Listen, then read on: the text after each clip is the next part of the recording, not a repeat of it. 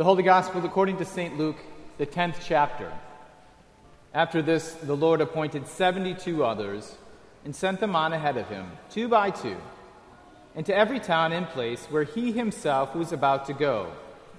And he said to them, The harvest is plentiful, but the laborers are few. Therefore, pray earnestly to the Lord of the harvest to send out laborers into his harvest. Go your way. Behold, I'm sending you out as lambs in the midst of wolves.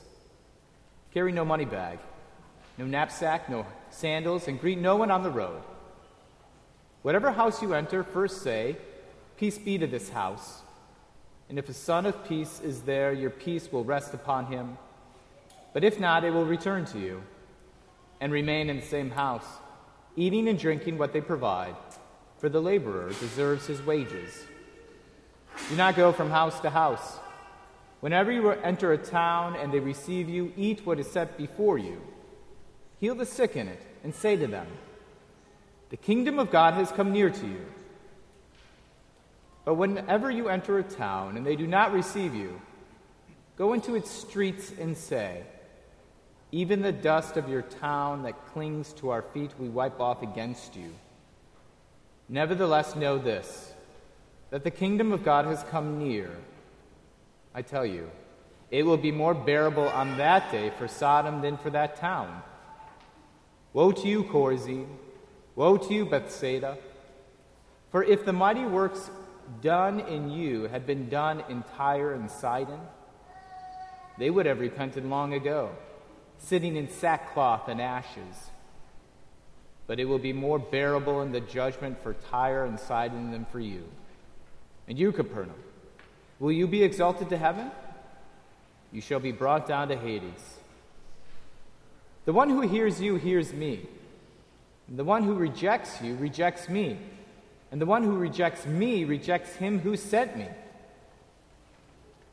The 72 returned with joy, saying, Lord, even the demons are subject to us in your name. And he said to them, I saw Satan fall like lightning from heaven. Behold, I have given you authority to tread on serpents and scorpions and over all the power of the enemy, and nothing shall hurt you. Nevertheless, do not rejoice in this, that the spirits are subject to you, but rejoice that your names are written in heaven. This is the gospel of the Lord. In the holy name of Jesus, Amen. Behold, I am sending you out as lambs in the midst of wolves. We should take a minute to let that picture sink in.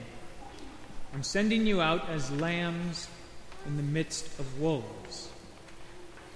Jesus doesn't mean it the way Isaiah does, who has a vision of a peaceful kingdom with wolves and lambs grazing together. Jesus doesn't mean it like that. He means it the way a shepherd would think of it. The wolves are the enemies of the sheep.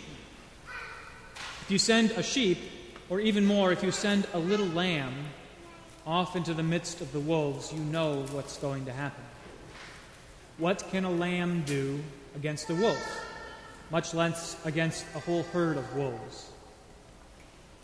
Of course, the 72 didn't need Jesus to tell them that that's what it would be like. They were to go on ahead of Jesus, and that's what John the Baptist had done. He went before Jesus, proclaiming the coming of the kingdom of God, preparing the people for his arrival. And what happened to him? He was executed, murdered, devoured by that fox, Herod. And of course, there were also all the prophets who had come before. They were hated, cast out, reviled, spurned as evil. They were stoned and themselves murdered.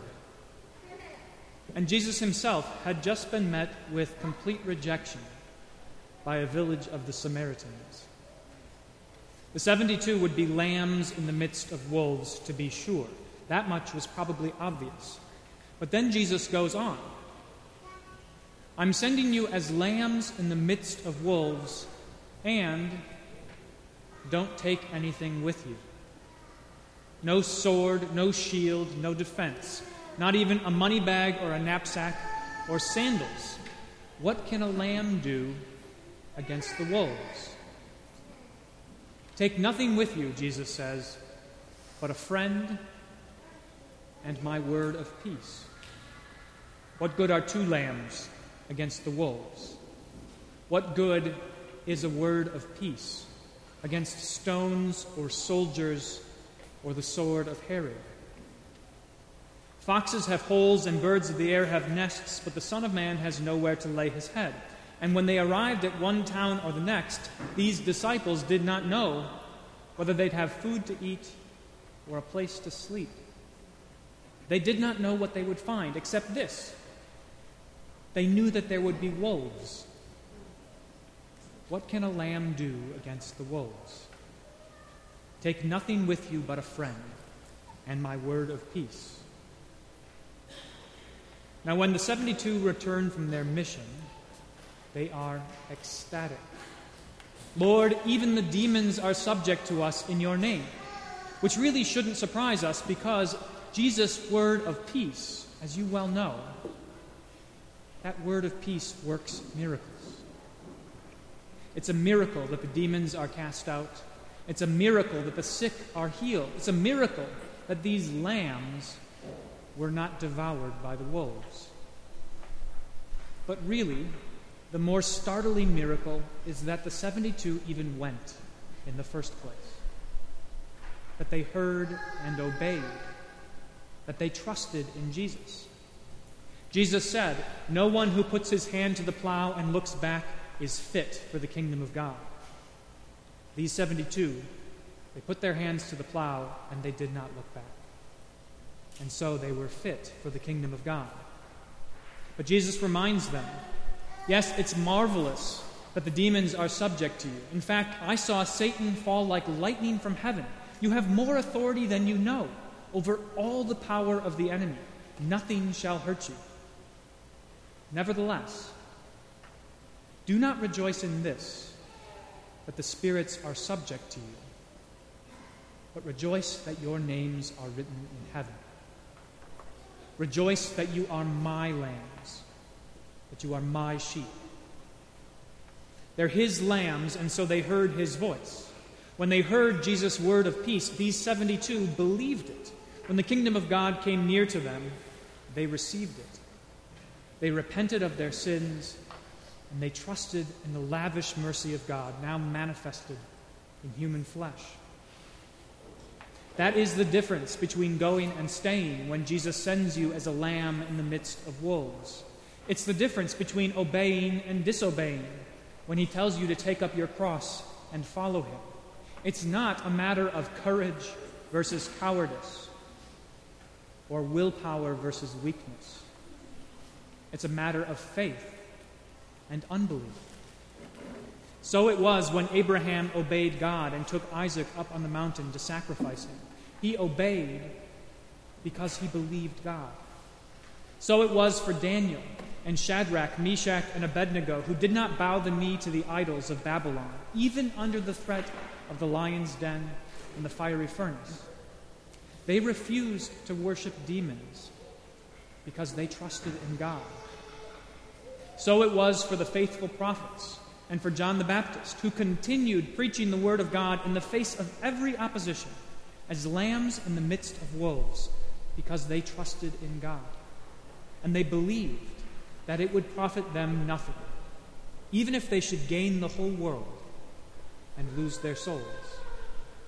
The kingdom of God came near to these 72, and they received it. But woe to those who do not receive it. Woe to those upon whom God's peace does not rest. Woe to those who, when they are sent, do not go. Woe to those who bow the knee to anything but God. Woe to those who, when the kingdom of God comes near, choose instead to gain the world and so to lose their souls. Jesus speaks his woes to the unrepentant cities not out of spite or malice but because of the heartbreaking tragedy that peace came to their houses and they would not have it, that the kingdom of God was near and they would not receive it. God save us from such a tragedy. God grant that his peace always rest upon us. Let God keep us from bowing the knee to idols and worthless things. Let God send his kingdom among us always, and let us always receive it. Rejoicing even to forfeit the world, rejoicing that our names are written in heaven. Let God make us his faithful witnesses in the world, even as lambs in the midst of wolves, trusting in his authority and in his word of peace. I don't know whether you ever feel like you are a lamb in the midst of wolves, but you should know that this is what happens when you confess your faith in Jesus. You're choosing sides. You're swearing allegiance to Christ and enmity with the world. You're throwing in your lot with the lambs. And you're called to live your life trusting in nothing but the word of peace that you've received. It may not always go as it did for the 72. Yes, they returned rejoicing this time. But countless disciples bore witness even to the very end, dying a martyr's death with the testimony of God's peace on their lips. But still, even then, Jesus' words held true. They had authority to tread on scorpions and serpents. They had authority over all the power of the enemy, and nothing, nothing could hurt them, even if it killed them. Nothing could hurt them because their names were written in heaven. Put your trust in God and be bold to speak the truth, to declare the peace of God which comes by the blood of Jesus, even though you are lambs in the midst of wolves. Nothing can hurt you because your names are written in heaven. In the holy name of Jesus, Amen.